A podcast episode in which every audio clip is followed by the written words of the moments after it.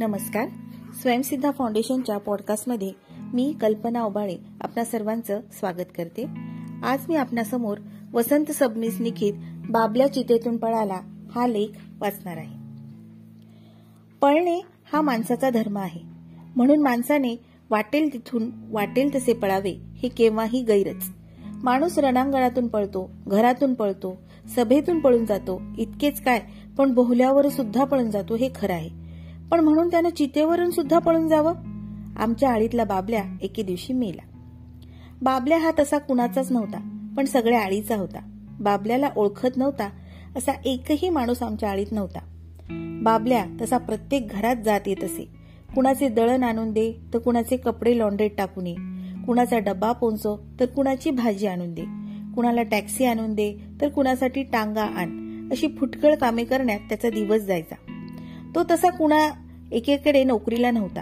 तो कुठून आला हे कुणाला कधी समजले नाही. आणि तो कोणाचा कोण होता याचीही कुणाला माहिती नव्हती. त्यानेही कधी आपली माहिती सांगितली नाही. तो आळीतच कुठेतरी दुकानाच्या पायरीवर किंवा फळीवर राहायचा झोपायचा लोकांची दुकानदारांची कामे करायचा. कुणी खायला दिले तर घ्यायचा लोकांनी दिलेले कपडे वापरायचा. तशी त्याची प्रत्येकाला गरज होती पण त्याच्या वाचून कुणाची अडतही नसे. त्यामुळे त्याचे अस्तित्व जसे प्रकर्षाने कधी जाणवले नाही तशी त्याची गैरहजेरीही ठळकपणे लक्षात येत नसे. असा हा निर्लेप जीवन जगणारा बाबल्या मेला. कशानं हेही कळलं नाही. जास्त खोलात जाण्याची कुणाला गरजही वाटली नाही. तो जिथे नेहमी वस्तीला असे तिथेच म्हणजे एका दुकानाच्या पायरीवर तो मेला. त्याची प्राणज्योत तेवत होती तेव्हा त्याच्याजवळ कुणीही जात नसे. आणि ती मालवली तेव्हाही त्याच्याजवळ कुणी नव्हते.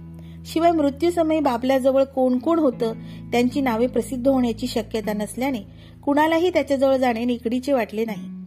बाबल्या मेल्याची बातमी मात्र आळीतल्या सर्व घरात पोहोचली. बाबल्याच्या मृत्यूला उदंड सहानुभूती मिळाली पण अश्रू मात्र एकही मिळाला नाही. बाबल्या मेला अरे रे वाईट झालं. कोरड्या डोळ्यांनी आणि कोरड्या आवाजाने ठिकठिकाणी निघालेले उद्गार एवढीच बाबल्याच्या मृत्यूबद्दल आमच्या आळीत झालेली प्रतिक्रिया. कुठेही आपुलकीचा लवलेश नाही की जिवाळ्याचा खेद नाही. बाबल्याला अश्रू मिळाला नसेल पण आळीनं त्याला नाकारलंही नाही. घरोघरची कामं करून बाबल्यानं जोडलेली पुण्याई अश्रू मिळण्या इतकी मोठी नव्हती तरी उत्तर क्रियेला पुरेल एवढी निश्चित होती. त्यामुळे गणपत कोळसेवाला बाबूराव लॉन्ड्रीवाला शिवराम शिंपी आणि तात्या न्हावी यांनी पुढाकार घेऊन बाबल्यासाठी स्मशान निधी गोळा करण्याची कल्पना काढली. तेव्हा घराघरातून चांगला प्रतिसाद मिळाला. मरणोत्तर निधी गोळा होण्याचं भाग्य फारच थोड्यांच्या नशिबात असतं. पण बाबल्या हा त्यांच्यापैकी एक होता. आळीतल्या प्रत्येक कुटुंबानं बाबल्याच्या अंत्यविधीला सडळ हाताने मदत केली. कदाचित पुन्हा बाबल्याच्या उपयोगी पडण्याची संधी येणार नाही असे वाटून मंडळींनी हात सैल केले असण्याची शक्यता आहे. पण एकंदरीत बरीच रक्कम गोळा झाली एवढं मात्र खरे बाबूराव गणपत शिवराम आणि तात्या यांची जणू काय बाबल्या अंत्यसंस्कार समितीच स्थापन झाली. बाबल्याच्या पार्थिव देहाचे भवितव्य या चौघांच्या हाती होते. संस्काराचा संबंध असल्यामुळे हे सांस्कृतिक कार्य आहे असे बाबूराव निधी गोळा करताना जे सांगत असे त्याबद्दल कुणाचीही दुमत नव्हते.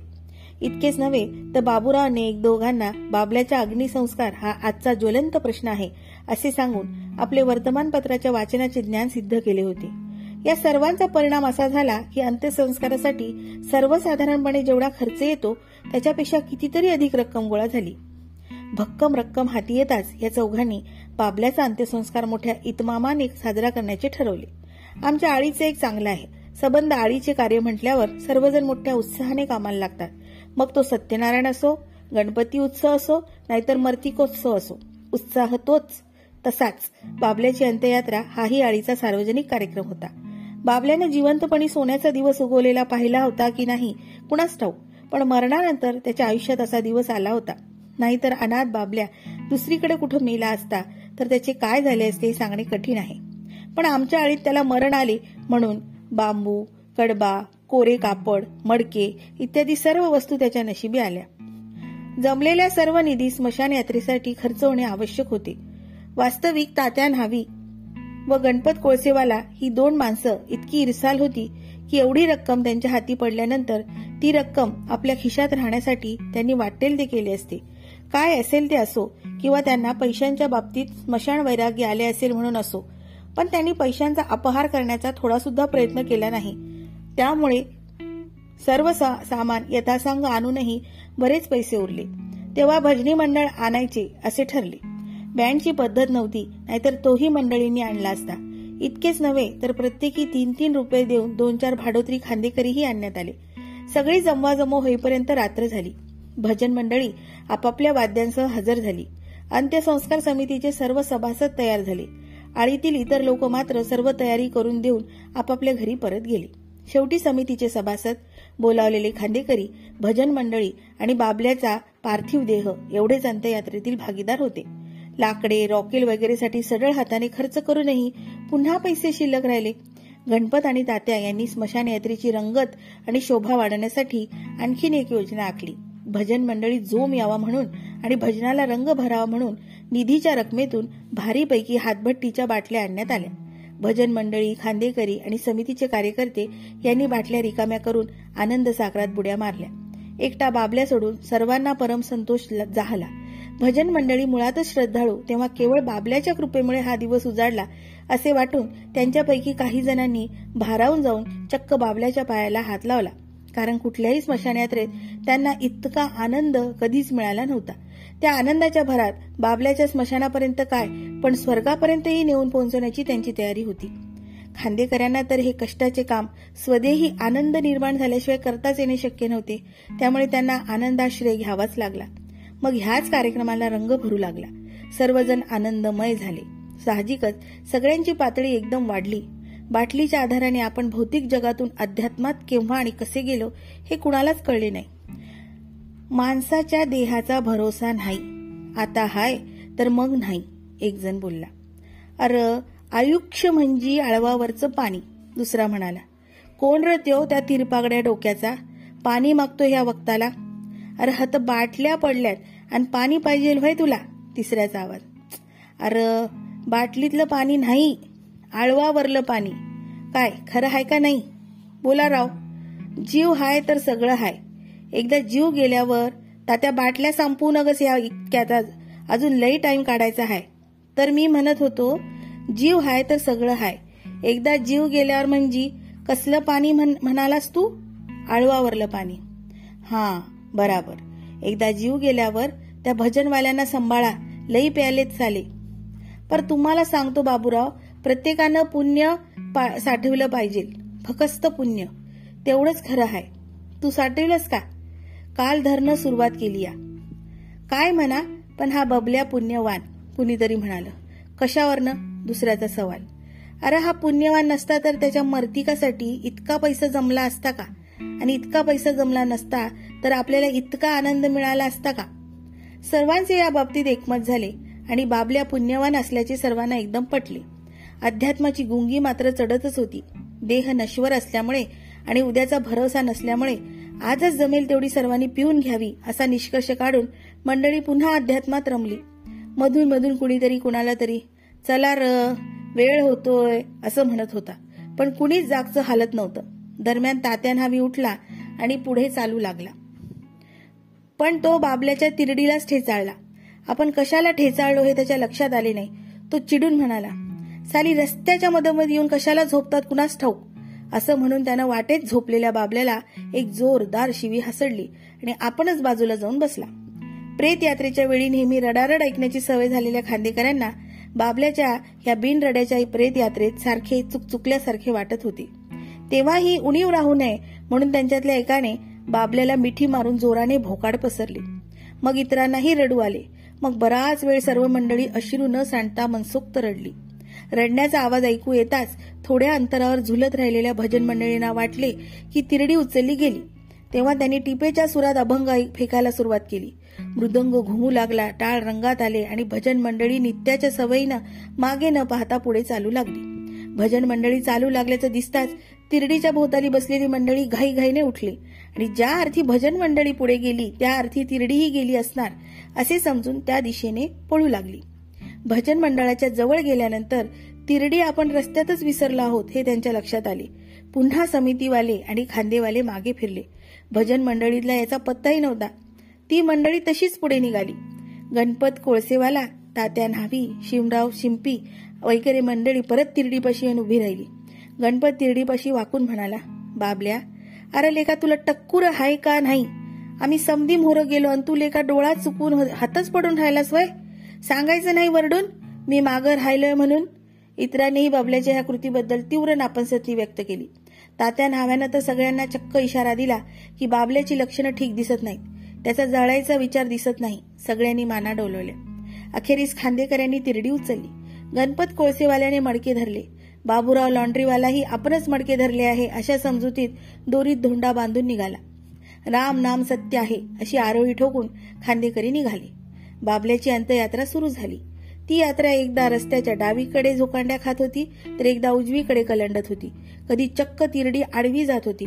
भजन मंडळी सुमारे अर्धा फरलांग भर पुढे गेली होती आणि भजन मंडळीवर नजरा ठेवून खांदेकरी मंडळी चालली होती. सुमारे अर्धा तास यात्रा चालत होती तरी स्मशान येईना. काल परवापर्यंत इथं जवळच असलेले स्मशान आजच अचानक दुसरीकडे कसं गेलं? याबद्दलही खांदेकरी मंडळीत चर्चा झाली. आणि माणसाप्रमाणे स्मशानं सुद्धा चावटपणा करायला लागली आहेत असं अनेकांचं मत पडलं. नंतर थोड्या वेळानं भजन मंडळी आणि प्रेतयात्रा या दोघांचाही रस्ता साफ चुकला असून सर्वजण नेमके स्मशानाच्या विरुद्ध दिशेने निघाले आहेत हे सत्य लक्षात आलं. थोडंफार शुद्धीवर असलेले एक दोघे जण भजन मंडळीकडे धावले. आम्ही जातो आमच्या गावाचा आक्रोश चालूच होता. गाणारे आणि वाजवणारे जोशात होते.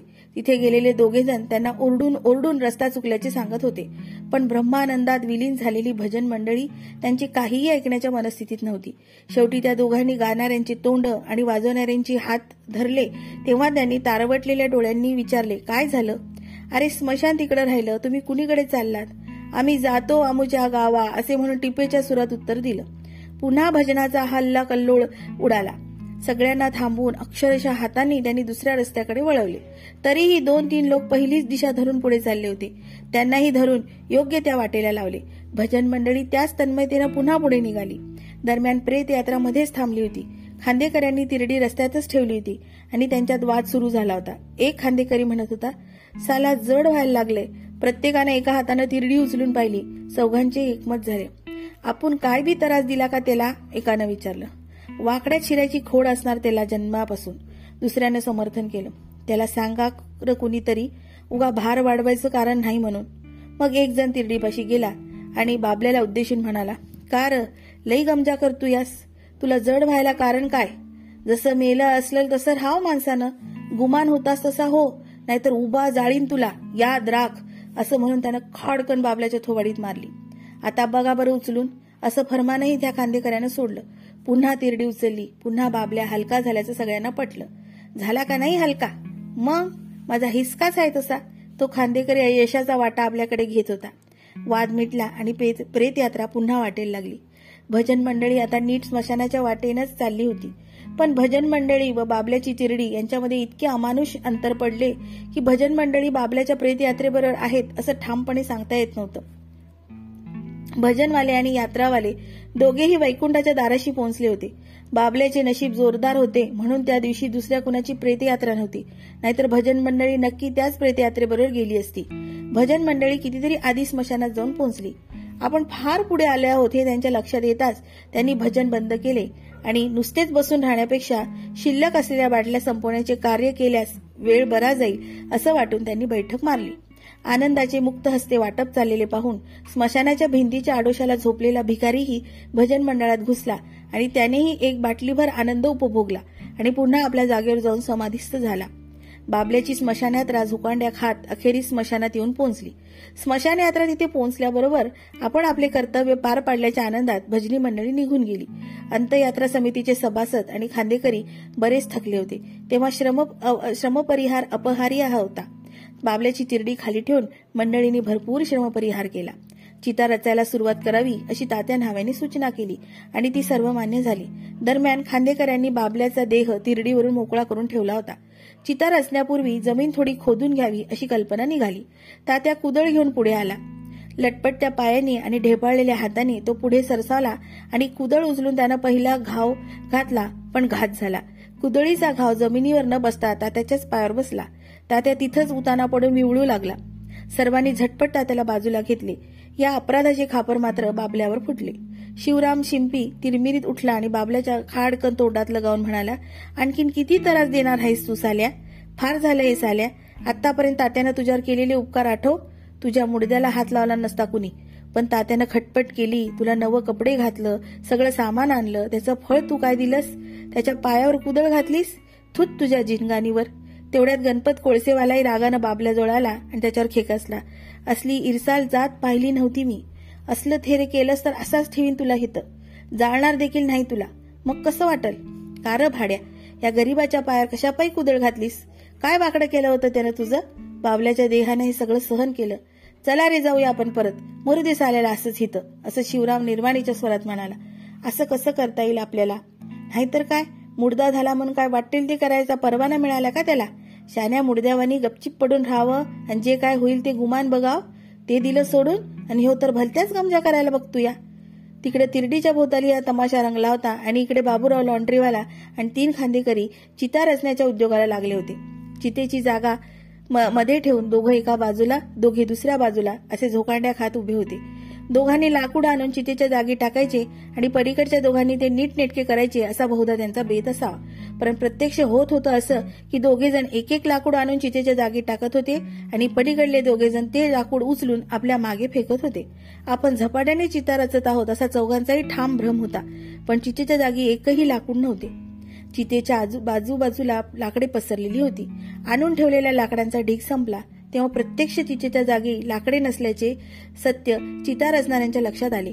आता स्वतःच्या हाताने रचलेली चिता क्षणात नाहीशी व्हावी याचे सर्वांनाच आश्चर्य वाटले. चौघे जणही छातीवर हात ठेवून चिता रचल्याचा निर्वाळा देत होते. अख्खी चित्ता गडप झाली? ही काय भूताटकी म्हणायची का काय? गणपत कोळसेवाल्यानं भूताटकीची पॉइंट काढल्याबरोबर सर्वजण थोडेसे दचकले. बघण्यात काही नजरचूक झाली असेल असे समजून प्रत्येकानं चितेची जागा हाताने चाचपून पाहिली. तरीही चिता हाताला लागली नाही. मग मात्र सगळ्यांची खात्री झाली की हा सर्व बाबल्याचाच खेळ असला पाहिजे. नाहीतर एवढी मोठी रचलेली चिता नाहीशी होईलच कशी? शिवाय बाबल्यानं स्मशान येईपर्यंत अनेक प्रकारे त्रास दिला होता.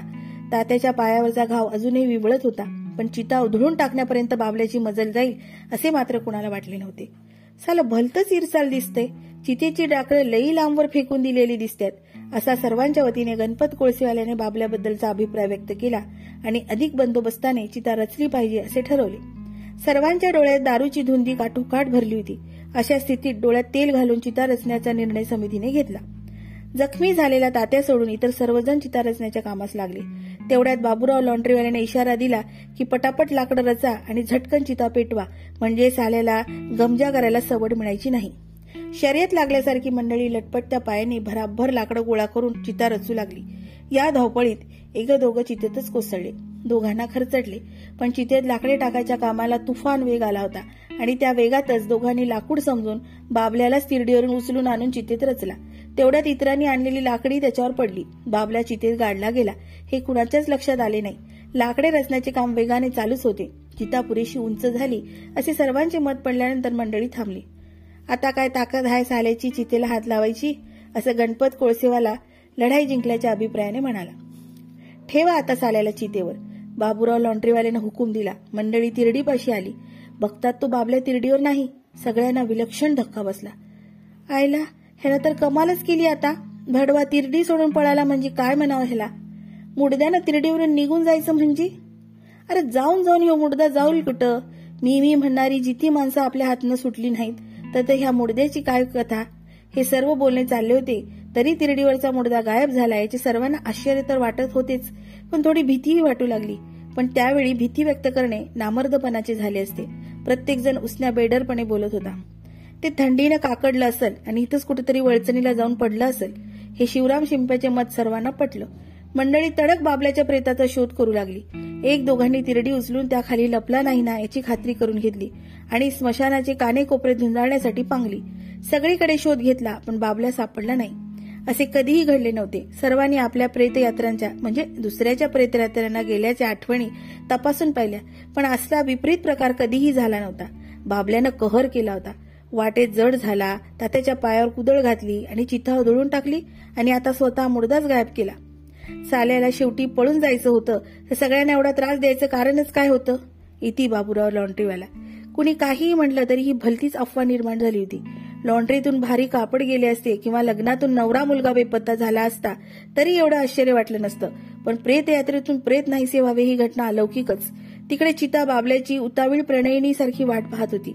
मंडळाच्या हाती एकच उपाय होता आणि तो म्हणजे बाबल्याचा नाम भूतो न भविष्यती अशा शिव्या देणं. शिव्या आणि शोध दोन्हीही जारीने चालू होते. शोधणाऱ्या मंडळीतला एक खांदेकरी घरंगळत घरंगळत स्मशानाच्या प्रवेशद्वारातून बाहेर गेला. तिथे भिंतीच्या आडोशाला भजन मंडळीच्या कृपेने बाटली चढवून निश्चित पडलेला भिकारी त्याला दिसला. अर साल्या हत्त येऊन पडलाच व्हय असं म्हणून बाबल्या सापड्याची आरोळी ठोकली. सर्वजण उत्साहाने धडपडत धावत इथे आले. सर्वांनी झुलत झुलत एकमेकांकडे पाहिलं. बाबल्याशिवाय इथं कोणी असणंच शक्य नाही याबद्दल सर्वांचे एकमत झालं. खांदेकरांनी तडक त्याला उचलला. भिकारी ही झोप आणि दारू यात इतका गडद बुडाला होता की त्याला आपल्याला उचलल्याचाही पत्ता लागला नाही. भिकाऱ्याला सक्त पहाऱ्यात आणून मंडळीने तिरडीवर ठेवलं. बाकीच्यांनी चितेत पुन्हा काही गडबड झाली नाही ना याची खात्री करून घेतली. मग बाबूरावनं हुकूम दिला. ठेवा चालायला चितेवर. दोघा चौघाने त्या भिकाऱ्याला उचलले आणि चितेवर ठेवून दिले. भिकाऱ्याची झोप व धुंदी यापैकी काहीच उडाले नव्हते. तोही मरगळून चितेवर पडून राहिला. नशीब एवढंच की लाकडं शिल्लक नसल्याने त्या भिकाऱ्याच्या उरावर लाकडे रच टाकली नाहीत. पण हा बाबल्या आणखीन काहीतरी इरसालपणे करायचा आधी चिता पेटून मोकळे झाले पाहिजे या विचाराने सर्वजण घाई करत होते. शिवराम शिंप्याने घाईघाईने रॉकेलचा डबा चितेवर ओतला आणि चितेच्या तळाला काडी लावली. आणि चिता खालच्या बाजूने भडकताच भिकाऱ्याची झोप आणि धुंदी उडाली. तो ओरडू लागला परंतु त्या तथाकथित प्रेताची कुणालाही दया येणं शक्य नव्हतं. भिकाऱ्याची धुंदी उतरताच काय प्रकार आहे हे त्याच्या लक्षात आलं आणि तो ताडकन उठून बसला आणि उडी मारून चितेतून बाहेर पडून किंचाळत पळत सुटला. त्याला चितेतून उडी मारून बाहेर पडताना पाहिल्याबरोबर सर्व मंडळींची धाबी दणानली बाबल्या हा मानव योनीतील नाही याची खात्री पटली. स्मशानातील ती भयान शांतता आणि भडकत चाललेली चिता पाहून सर्वजण एकदम गप्प झाले. कुणाच्याही तोंडातून शब्द फुटेना. विस्पारलेल्या आणि भयग्रस्त डोळ्यांनी सर्वजण आ वासून चितेकडे पाहत होते. अगं बाय गा हे काहीतरी भलतच हाय बाबा असे कसे बसे बनून खांदेकरी मंडळी सुसाट पळत स्मशानाबाहेर पडली. त्यांची अवस्था पाहून बाबूराव लॉन्ड्रीवाला गणपत कोळसेवाला आणि शिवराम शिंपी यांच्याही छातीत धडकी भरली आणि तात्या नावाचे अस्तित्व विसरून तेही सैरावैरा पळाले. स्मशानाबाहेर पडण्याची जणू त्यांच्यामध्ये शर्यतच लागली. हा सर्व प्रकार पाहत भीतीने दातखिळी बसलेला तात्या न्हावी जखमी झालेला पण पाय धरून वेड्यासारखा चितेकडे पाहत होता आणि बाबल्या निश्चिंत मनाने चितेमध्ये जळत होता. धन्यवाद.